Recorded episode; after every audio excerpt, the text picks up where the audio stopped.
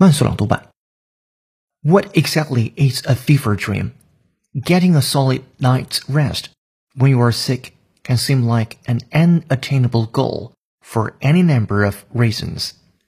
It's difficult to fall asleep and stay asleep when you are plagued by a stuffy nose, a ceaseless cough, or some combination of those and other intolerable symptoms. Fevers can make quality sleep even harder thanks in part to fever dreams, especially vivid, weird, or downright disturbing dreams that occur when you have a fever.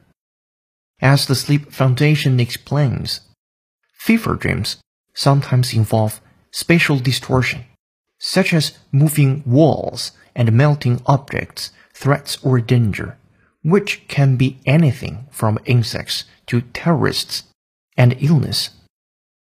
If you were to have a dream fitting this description when you weren't sick, you might just write it off as a garden variety nightmare.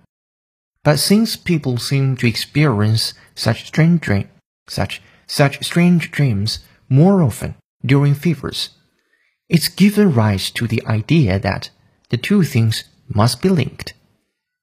本节课程就到这里，浩浩老师恭喜你又进步了。